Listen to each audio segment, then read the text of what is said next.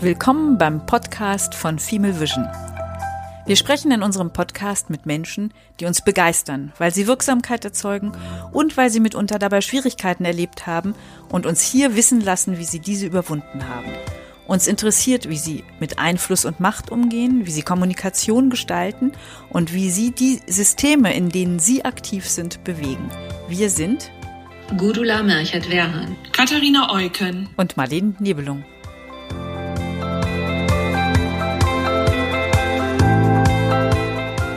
Heute ist unser Gast Nicola Hümpel. Herzlich willkommen.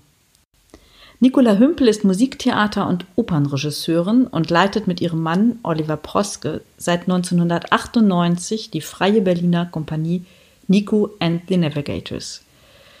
In ihrem Werk, ihren Inszenierungen ist ablesbar, dass sie eine überaus kritische Beobachterin unserer Zeit ist und dessen, was unsere Zeit und damit uns prägt. Sie gibt in ihren Inszenierungen oft nahezu physisch eingängige Anregungen, spiegelt uns, spiegelt Menschenbilder, Spleens, Obsessionen. Sie entführt in Leichtes und nimmt in Bann durch Existenzielles. Nicht nur in Hinblick auf die künstlerische Arbeit und das, was sie dorthin geführt hat, sind wir gespannt auf unser Gespräch, sondern auch in Hinblick auf die Perspektive der Kunstmanagerin und Geschäftsführerin der Kompanie. Hören wir hier aus ihrer Sicht, was Nicola Hümpel bewegt, wie sie ihren Weg gegangen ist, was sie schon erreicht hat und was sie zurzeit gestaltet. Vielleicht fange ich mal damit an, dass ich äh, ein, aus einem Drei-Mädel-Haus komme, zwei Geschwister habe, wir alle drei sehr eng aufeinander folgen, also nur ein Jahr auseinander sind und ähm, mit sehr jungen Eltern aufgewachsen sind, wobei man sagen muss, dass mein Vater uns sehr stark eigentlich sehr autonom und eigenständig erzogen hat, fast ein bisschen männlich. Und vielleicht ist das auch ein Anker meines Lebens und auch das Leben meiner Geschwister, dass wir alle sehr selbstständige, ja eigentlich auch starke Frauen geworden sind. Ähm, sicher auch nicht immer leicht gewesen mit so einem Vater, so einem dominanten und auch fordernden Vater, der uns trainiert hat, mutig zu sein, der eine Aversion hatte gegen das klassische Mädchensein und das Mädchengehabe, uns das regelmäßig abtrainiert wurde, der uns in Zivilcourage trainiert hat, der uns herausgefordert hat und einfach ja hohe Erwartungen an uns gestellt hat, aber eben eigentlich auch immer mit einer sehr gesunden Herausforderung oder Überzeugungskraft. Es war nicht einfach nur ein Druck da, sondern es war im Grunde auch die Lust daran, sich mit uns wirklich intellektuell auch auseinanderzusetzen. Kannst du das noch ein bisschen näher ausführen und hast ein Beispiel dazu? Dieses Schimpfwort, ihr sollt nicht so verhausschweinen, und das war so ein bisschen der Versuch, uns in eine Richtung zu bringen, mutig zu sein, sich nicht nur mit Oberflächlichkeiten zu beschäftigen, sondern auch mal die Relevanz des Lebens zu überprüfen, auch schon mit zwölf und nicht erst mit 40 ähm, und die Inhalte im Leben schärfen. Und dazu gehörte eben auch, in Frage zu stellen, was ist unser Anteil in der Gesellschaft und wie können wir uns einbringen und wie gut geht es uns eigentlich? Wie elitär ist unsere Situation im Vergleich zu derer vieler, vieler anderer? Das heißt, das soziale Engagement wurde ganz groß geschrieben. Ein Beispiel. Ähm, es war Weihnachten, wir sind durch die Straßen spazieren gegangen, wie es dann eben bei Kindern so ist. Die freuen sich dann auf ihre Geschenke und nicht ganz un unmaterialistisch. Und dann ist er eben mit uns spazieren gegangen und hat gesagt, so, wie geht's eigentlich den Busfahrern da draußen und den ganzen Arbeitern, die heute Nacht hier Schichten schieben müssen? Und hat uns dann mit seinen Praxisgeschenken. Er war Arzt und hatte immer viel zu Weihnachten von seinen Patienten geschenkt bekommen und hat uns dann mit diesen Geschenken im Arm an verschiedene Stellen gescheucht und wir mussten dann mutig äh, zum Beispiel in einen Bus springen und einem Busfahrer frohe Weihnachten wünschen, ihm das Geschenk übergeben und schnell wieder raus, bevor der Bus abfuhr.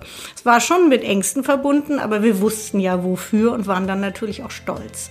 Und wenn ich es im Vorgespräch richtig verstanden habe, dann kamen andere wichtige Impulse von deiner Mutter.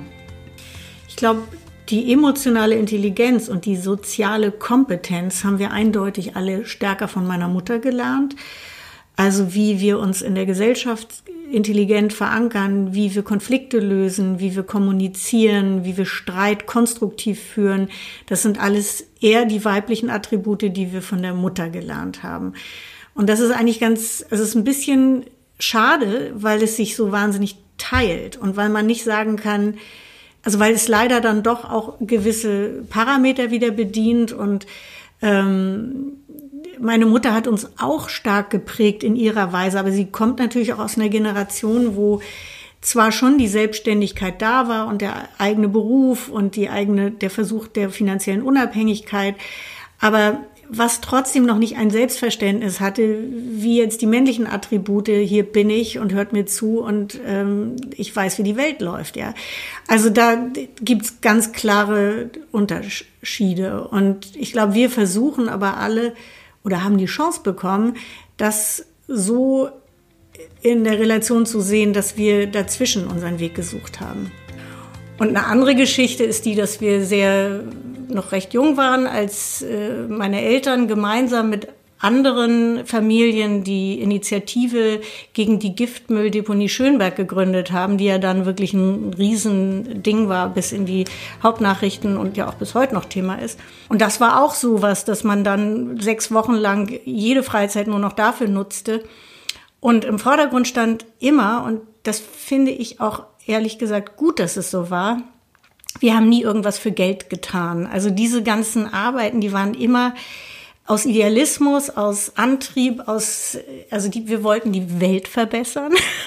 Und da hat sich der Idealismus unserer jungen Eltern dann auch auf uns übertragen. Und ich denke, das hat mir auch die Kraft gegeben, viele Jahre fast unentgeltlich meinen Werdegang aufzubauen. Und da gibt es, glaube ich, gar nicht mehr so viele, die heute das noch können. Also die dieses Risiko noch bereit sind einzugehen und auch ja, auch diese Unsicherheit. Man weiß ja trotz der Investition in die Zukunft nicht, ob es dann tatsächlich auch mal dazu führt, dass man davon leben kann. Man muss aber fairerweise sagen, es ist auch ein bisschen zwieschneidig. Natürlich bin ich sehr, sehr dankbar, dass ich Eltern hatte, die so viel Vertrauen in ihre Kinder hatten, dass wir wirklich unsere Wege gehen durften, so wie wir sie für uns, äh, uns in Schritten erarbeiten konnten. Auf der anderen Seite muss man natürlich auch fair sein und sagen, es gab eine Sicherheit im Hintergrund. Die mhm. hat nicht jeder. Mhm. Auch wenn wir knallhart äh, teilweise vor Fakten gestellt wurden und ich plötzlich von einem Tag auf den anderen kein Geld mehr bekam und ich wirklich Kindergesichter schminken musste, um meine ersten Anträge zu stellen und irgendwie meine Miete zu zahlen und dann auch mal wochenlang nur Haferflocken gegessen habe.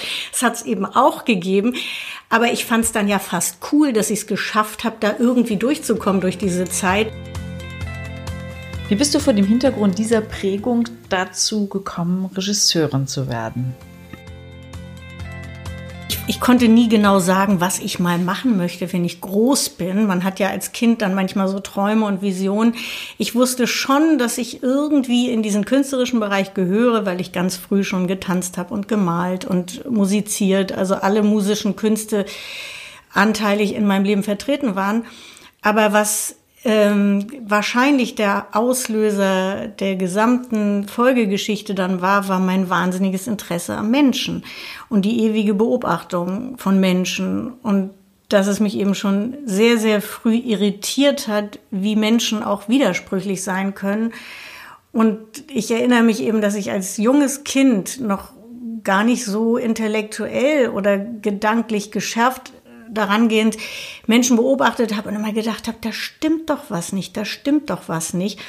Geste passt nicht zum Gesicht oder die Mimik sagt was anderes als die Worte oder die Worte sind anders als der Tonfall, aber irgendeine Unwucht ist sozusagen im Ausdruck einer Person. Viele Sachen, die mich eben, die mir große Fragezeichen immer so äh, gegeben haben und ich glaube, dieses Interesse, was ist das, dahinter blicken wollen, herausfinden, forschen und dann aber auch die Kommunikation zwischen Menschen, die eben über Augenkontakt und über Intuition verläuft, die eben auch jenseits der Wortsprache verläuft, die hat mich immer am meisten interessiert. Und das ist ja dann auch ausschlaggebend für das Navigieren geworden. Ja, ich arbeite seit 20 Jahren nach einer, ja, man kann sagen, selbstentwickelten Methode, die angeleitete Improvisation, die ich auch seit zwölf Jahren unterrichte an der Otto-Falkenberg-Schule und an diversen anderen Hochschulen, auch mal in, äh, im Musikkontext mit Sängern. Und da geht es eigentlich darum, zu navigieren, ja, selbst ähm, seine Figur zu finden.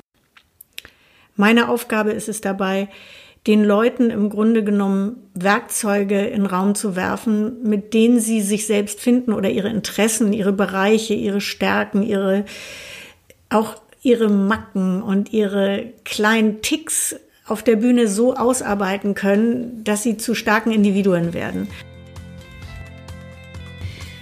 Was kannst du vor dem Hintergrund dieser ganz besonderen Wahrnehmung von Stärken, Klischees, Macken, Verhaltensweisen sagen über das typisch weibliche und das typisch männliche? Gibt es da was, was du so nennen würdest, was du so bezeichnen würdest? Was man auf jeden Fall beobachten kann, zum Beispiel in der Arbeit auf der Bühne, gerade wenn wir improvisieren, ist, dass die Männer sehr viel bereiter sind, Risiko einzugehen auf der Bühne und in der Improvisation auch Quatsch zu machen und einfach mal ein Statement in den Raum zu stellen, ohne zu wissen oder ohne gleich zu prüfen, was macht das, was hat das für Folgen, wie stehe ich da. Frauen sind da sehr viel, man kann fast sagen, intellektueller, die gehen sehr viel ähm, gedankenvoller daran, prüfen sich mehr, kontrollieren, planen und wollen natürlich gleich schon eigentlich eine fertige Sache liefern. Das führt aber manchmal zu einer Unlockerheit, die dann auf der Bühne im Improvisationsprozess nicht förderlich ist. Und das ist eine harte Arbeit, Frauen da wieder auch hinzubringen, äh, mutig zu sein und frei zu sein. Und das macht eben auch gute Frauen auf der Bühne aus sehr interessant, auch wenn ich mir das jetzt auf andere organisationale Kontexte übertrage. Wie schafft ihr es dann auf der Bühne vor dem Hintergrund dieser Unterschiedlichkeit, Gemeinsamkeit und die gemeinsame Freiheit herzustellen? indem man das ab und zu thematisiert, indem man immer wieder auch Übungen gemeinsam macht und vor allem sich auch manchmal Zeit ganz allein nimmt unter Frauen. Auch das ist teilweise ganz hilfreich. Ich mache dann gern auch mal Einzelimprovisationen in ganz kleinem Kreise, weil in den großen Gruppen arbeiten sich meistens die Männer im Vordergrund spielen. Das ist tatsächlich so, ja. Aber ich muss auch zugeben, und da würde ich mir genauso den Stiefel anziehen, Kunst ist ja nicht so sozial. Kunst hat ja einen anderen Aspekt und man möchte einfach spannende, interessante Sachen entwickeln und herausfiltern. Und wenn es denn so ist, dass sich Männer in den Vordergrund spielen und gute Sachen machen, dann bin ich natürlich auch die Erste, die darauf abfährt und damit weiterarbeitet. Muss ich mir auch zugestehen. Ich bin ja dann nicht in irgendeinem, wenn ich als Pädagogin arbeite an der Uni, ist das natürlich anders. Da habe ich genau meinen Timeslot und der wird eingehalten. Es gibt Navigators auf der Bühne, die durchaus der Meinung sind, dass das, was sie auf der Bühne erleben und fühlen, teilweise echter ist und authentischer ist als das, was sie im Leben spielen und was die Gesellschaft von ihnen fordert.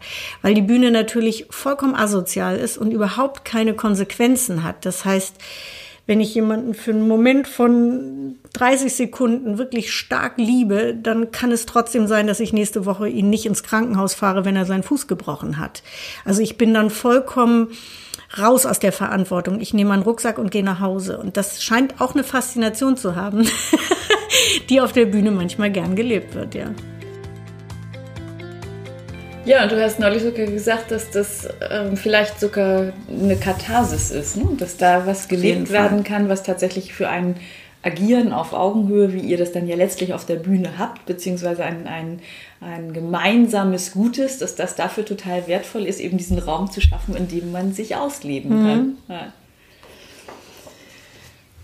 Inwieweit siehst du dich als Regisseurin eigentlich als Beeinflusserin und politische Gestalterin in deiner Company und in der Gesellschaft? Ja, man hat natürlich einen Einfluss auf die Themen, die man selber setzt und für die man sich interessiert und äh, in die man andere mit reinzieht und von ihnen fordert, mitzurecherchieren, sich mit auseinanderzusetzen, die Debatten gemeinsam zu führen.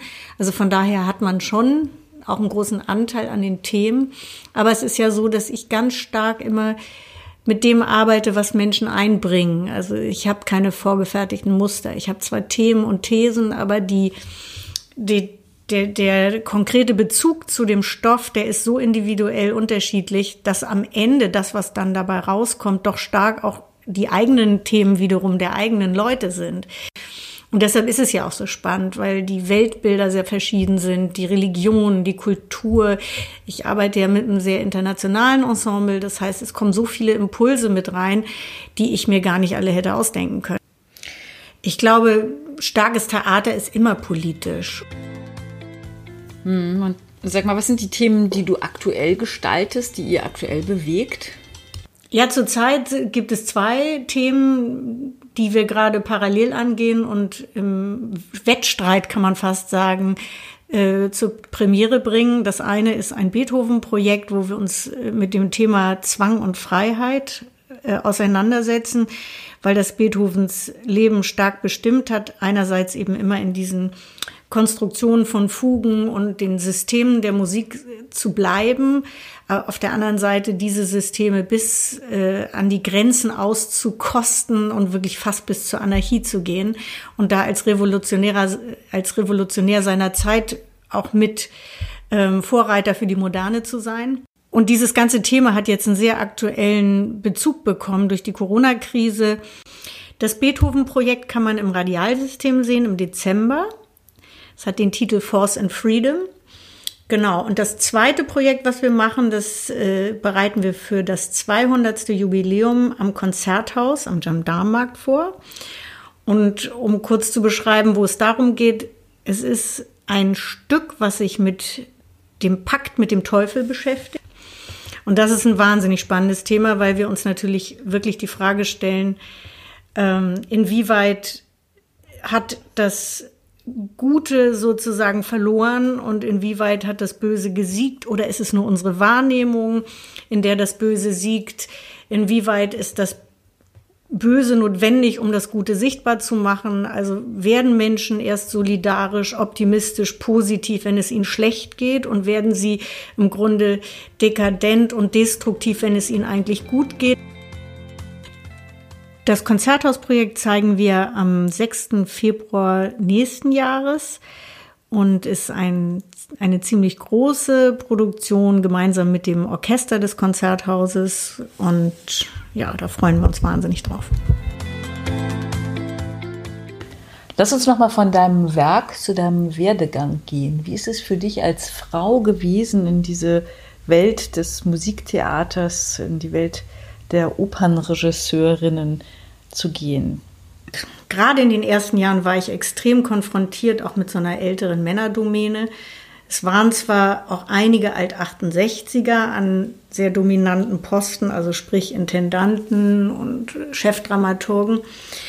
Ähm, und da hat man doch wahnsinnig männliche Strukturen vorgefunden, gegen die man sich behaupten musste.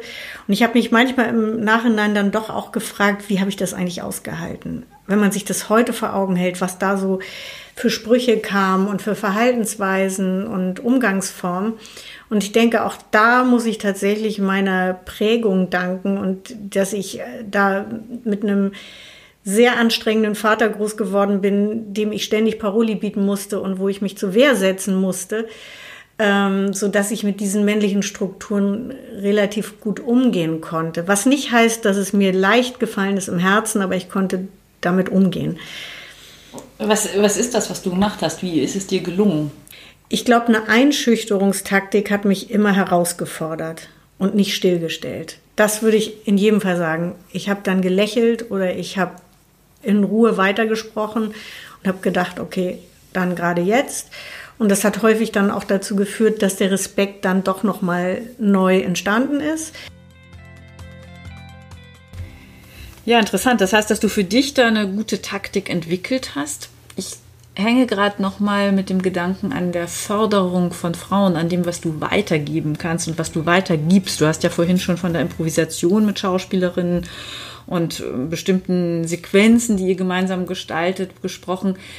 Was ist darüber hinaus was, was du explizit für Frauen tust und hier weitergeben kannst? Frauen neigen ziemlich stark dazu, sich selbst zu bewerten. Und das Erste, was ich immer meinen Studentinnen dann sage, ist, ähm, die Männer sind zwar schneller auf der Bühne, aber die sind kein bisschen geistvoller als ihr. Die haben scheinbar nur weniger Angst, auch mal zu scheitern und dann rufe ich erstmal zum allgemeinen Scheitern auf, was dann häufig schon ein sehr toller Schritt sein kann, weil es Spaß macht, weil es Hemmungen abbaut und weil jeder erstmal sich sozusagen reinwirft.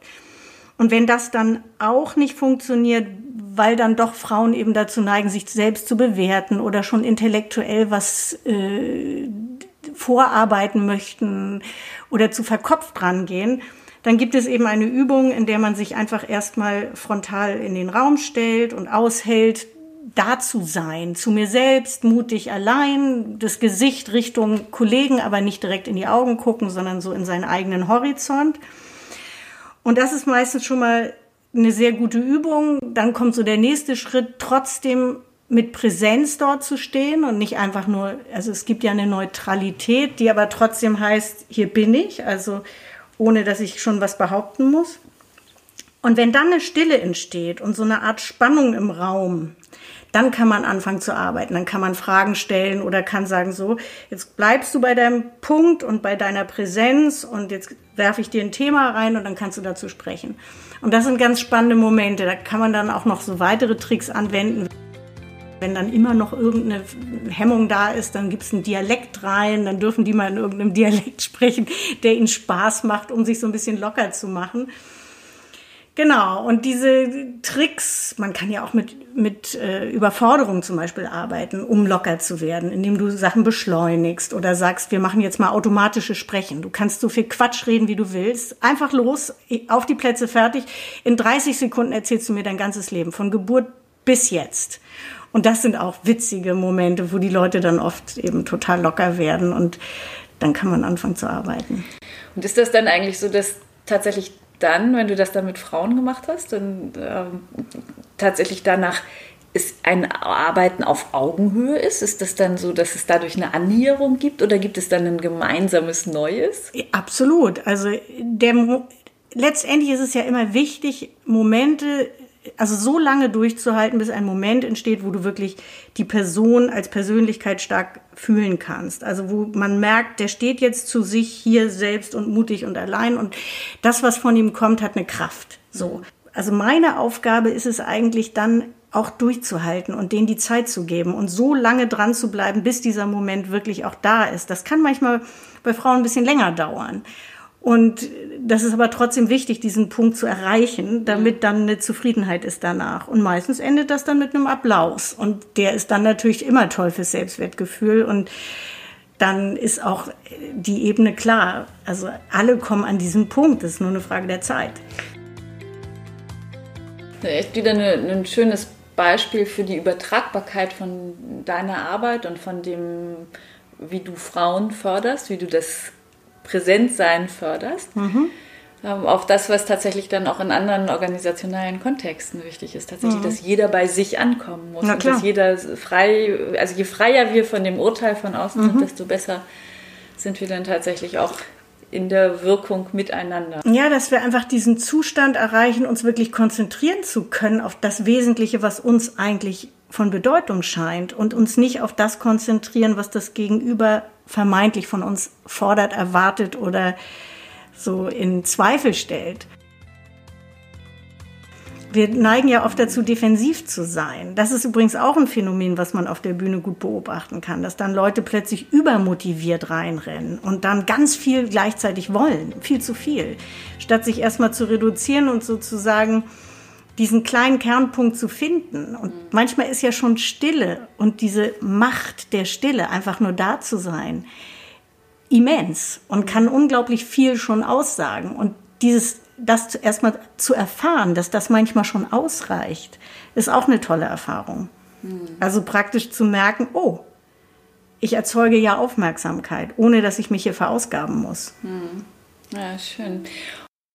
Und äh, wie ist es, wenn du mal nur mit Frauen arbeitest? Das habe ich ja gerade gemacht an der Philharmonie mit zwölf jungen Frauen für ein Education-Projekt. Und das war toll. Es war wirklich anders.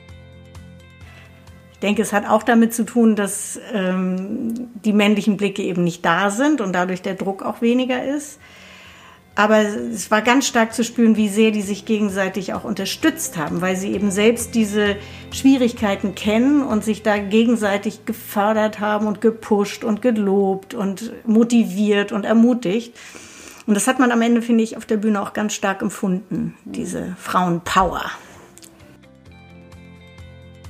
Haben die Schauspielerinnen die Sängerinnen, die da mitgewirkt haben, das auch so gesagt? Total. Die waren alle am Ende ganz begeistert und haben gesagt, wir, das müssen wir jetzt häufiger machen, mal nur Frauenprojekte, weil es eine ganz andere Energie freisetzt. Und die haben auch wahnsinnig ehrlich gearbeitet und sehr stark auch an Frauenthemen. Es war ja nun auch ein Stück, was ich mit einer sehr starken Frauenthematik befasst hat, wo es um den Verlust eines Kindes ging und um die Trennung von Mutter und Kind und jeder da auf seine Weise auch seine Beobachtung und Erfahrung mit eingebracht hat.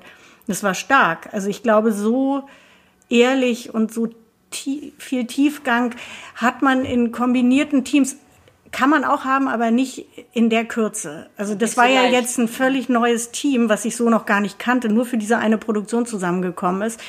Ich kenne das schon auch mit gemischten Teams aus der Company, aber die kennen sich dann eben teilweise auch schon über Jahre.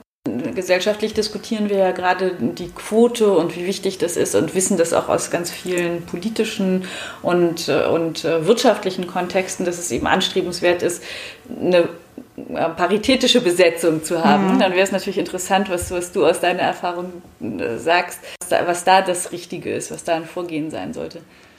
Also ich finde schon wichtig, dass beide Anteile vertreten sind und relativ gleich und dass man gerade, wenn man sich großen Themen widmet, eben sowohl die weibliche als auch die männliche Sichtweise äh, erkennbar macht, weil die immer sich unterscheidet, egal zu welchem Thema man recherchiert und arbeitet. Es würde mich nicht interessieren, da einseitig zu besetzen. Und dann wären das so Phasen von einseitiger, in Anführungsstrichen, Arbeit, die eben manchmal dann auch gut tun. Genau, genau. Ähm, beide, beide Perspektiven berücksichtigen lässt mich denken an deine Arbeit im Alltag. Wie ist es für dich? Spielt es eine Rolle, dass du eine Frau bist in dem Geschäftsführerin sein, in deinem Büroalltag, der ja auch dazu gehört? Also ich glaube, mein Frausein im Büro hat vielleicht ein bisschen den Aspekt, dass ich immer sehr optimistisch auf meine Mitarbeiter zugehe und auch erstmal gucke, was, worauf haben die Lust, was können die und dann auch dazu neige, eher mit den Stärken zu arbeiten und die auszubauen und sie dann dafür auch einzusetzen, worin sie gut sind und worauf sie Lust haben. Ähm, im Gegensatz zu manchen männlichen Kollegen, die dann doch eher dazu neigen, über Kritik die Dinge anzugehen, wie man die Dinge noch besser machen kann und über Motivation, die eher aus der Kritik geboren ist als aus dem Lob. Das kann ich schon immer mal wieder beobachten und feststellen. Und ich glaube, in der Regie ist es so, dass wir, also ich, ich denke schon, dass ich einen sinnlicheren, körperlicheren Zugang zu Texten habe als doch manche männliche Kollegen. Was aber nicht heißen soll, dass ich das jetzt komplett ausschließe. Ich kenne auch tolle poetische, sinnliche Arbeiten von Männern.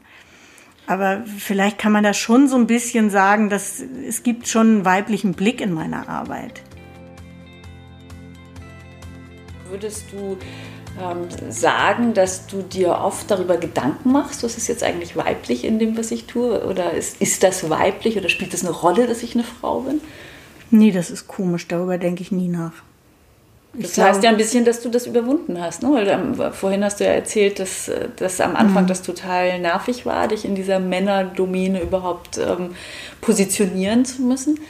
Naja, doch, vielleicht ist es im geschäftsführerischen Bereich schon noch so, dass ich da manchmal drüber nachdenke. Da will ich das gar nicht ganz ausschließen. Aber in der Regie tue ich es nicht. Also da mache ich meine Arbeit. Da bin ich einfach ich, ja. Ja, ja, ja spannend.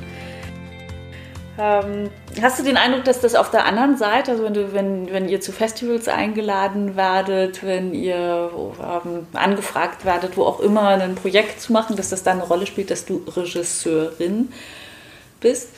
Ich kenne die Hintergedanken der, der Festivals und der Intendantinnen oder Intendanten nicht. Man weiß, dass im Moment Wert darauf gelegt wird, dass die weiblichen Quoten steigen und äh, es kann natürlich auch mal dazu führen, dass man irgendwo eingeladen wird, wo man sonst nicht eingeladen worden wäre. Aber ich kenne diese Gedanken dazu ja nicht, deshalb kann ich das schlecht beurteilen. Mhm. Also was mir auffällt, ist, dass ich in den letzten Jahren häufiger mal zu so frauenspezifischen Themen eingeladen wurde, von der Akademie der Künste zu so einer großen Diskussion mit einigen erfolgreichen Künstlerinnen, die dann so berichtet haben, ähnlich wie hier im Portal, was so ihre Hürden und äh, Steine waren, die sie äh, überwinden mussten, bis sie da waren, wo sie waren. Und das fand ich total spannend, weil ich dann trotzdem plötzlich merkte, oh, da sind ja viele Sachen, die ich auch erlebt habe. Und ich dachte immer, ich sei allein damit gewesen. Und plötzlich merkt man, das ist so ein ganz breites Phänomen. Es ist auch immer noch so, dass äh, es viel mehr Dramaturgen als Dramaturginnen. Es ändert sich gerade, mhm. aber es ist noch im Prozess. Mhm. Und ähm, ich meine, ein gutes Beispiel finde ich ist in Verhandlungen oder in, in Strategiegesprächen, also wo man praktisch versucht, sich äh, einzubringen. Wir sind als Frauen einfach wahnsinnig schnell zu kriegen mit unserer Empathie. Das heißt, wenn mir jetzt ein Veranstalter erklärt, warum wir nicht in sein Konzept passen oder warum er kein Geld hat für sein, für verschiedene Projekte, dann ist das äh, fällt das natürlich ganz schnell auf ein offenes Ohr bei uns und wir sind ja verständnisvoll. Und da sind, glaube ich, Männer anders im Umgang. Die wissen, dass das auch ein Teil Strategie ist und können schneller damit sozusagen umgehen und mhm. dem was entgegensetzen. Und ich glaube, das muss man lernen. Das habe ich auch erst langsam in meinem Leben gelernt, ob es jetzt um Finanzverhandlungen geht oder um allgemeine Besprechungen. Also in gewisser Weise seine eigenen Vorstellungen auch klar machen und sich nicht unter Wert verkaufen. Nochmal ein ganz anderes Thema. Gibt es eigentlich Vorbilder, die für dich wichtig sind? Ja, das gibt es durchaus. Also der, es gibt den Regisseur Jossi Wieler, der die Oper in Stuttgart als Intendant übernommen hat, eigentlich ein bisschen gegen seinen Willen. Er war gar nicht so scharf auf den Posten, hat es dann aber gemacht, weil er da gefragt und aufgefordert wurde zu. Und das war für mich sehr vorbildlich, wie er das Haus gelenkt hat. Ich habe da inszeniert und was mich sehr fasziniert hat, war diese Ruhe und die äh, Zugewandtheit, die er wirklich auf allen Ebenen mit dem gesamten Personal des Hauses hatte und was dazu führte, dass das gesamte Haus unglaublich kunstzugewandt war, unglaublich solidarisch, wenig hierarchisch. Also es gab wenig Gefälle, in den, wenig Hierarchien und es, man hatte wirklich den Eindruck, ein ganzes Haus brennt für eine Idee. Ja, sehr schön. Ein Beispiel für Werteorientierung und offensichtlich ein sehr wertschätzendes Miteinander. Nochmal in eine ganz andere Richtung geschaut. Deine Arbeit verlangt dir sehr viel Energie ab. Wo beziehst du die eigentlich her?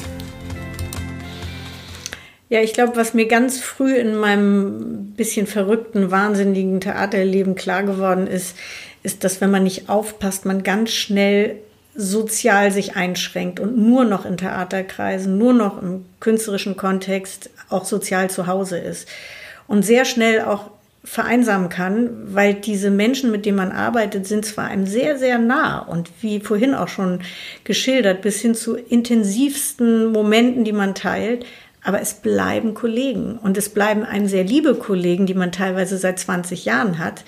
Und das ist auch eine Art Freundschaft, aber es sind eben nicht die, die da sind, wenn man krank ist oder die da sind, wenn es einem nicht gut geht. Und da habe ich sehr früh darauf geachtet, dass ich mein soziales Umfeld nicht verliere. Ja, und die zweite Sache ist natürlich Natur. Ich bin ein großer Naturfreund und das ist der Ort, an dem ich mich regenerieren kann, den Horizont wieder sehe, mich auch manchmal ein bisschen weniger wichtig fühle und merke, es gibt viel Größeres als mich und als die Theaterwelt und die nächste Premiere. Und das ist sehr, sehr gesund und das mache ich gerne in der Uckermark. ist Theater und wenn ja, inwiefern systemrelevant? Gerade in diesen Krisen ist natürlich die Kultur extrem wichtig als Ventil, weil dort die Katharsis der Gesellschaft stattfindet, weil dort etwas ausgelebt wird, was eben nicht in der Politik ausreichend ausgelebt werden kann, wo äh, was ein Sprechrohr liefert, ein emotionaler Ort ist, an dem Dinge ausgelebt werden können, die unbedingt Ausdruck brauchen. Vielen Dank. Was ist dein Abschlussplädoyer auch im Hinblick auf das Thema gemeinsam die Zukunft zu gestalten? Also meine Erfahrung durch meine Arbeit ist immer wieder, und das seit 20 Jahren, wenn ich Vertrauen habe in meine Leute, wenn ich investiere in sie und wenn ich ihnen mit Liebe begegne, dann kriege ich unglaublich viel zurück und dann können die Wahnsinniges leisten. Dann sind sie fantastisch, dann sind sie auch liebenswert auf der Bühne und auch miteinander. Wenn ich zumach, wenn ich gestresst bin, wenn ich eng werde im Kopf, wenn ich selber Ängste entwickle und Panik, weil die Premiere vor der Tür steht und ich es nicht schaffe, locker zu bleiben, ist es total destruktiv. Und ich glaube, das ist absolut übertragbar auf die Gesellschaft. Also wir müssen einfach lernen, positiver auf unsere Umwelt einzugehen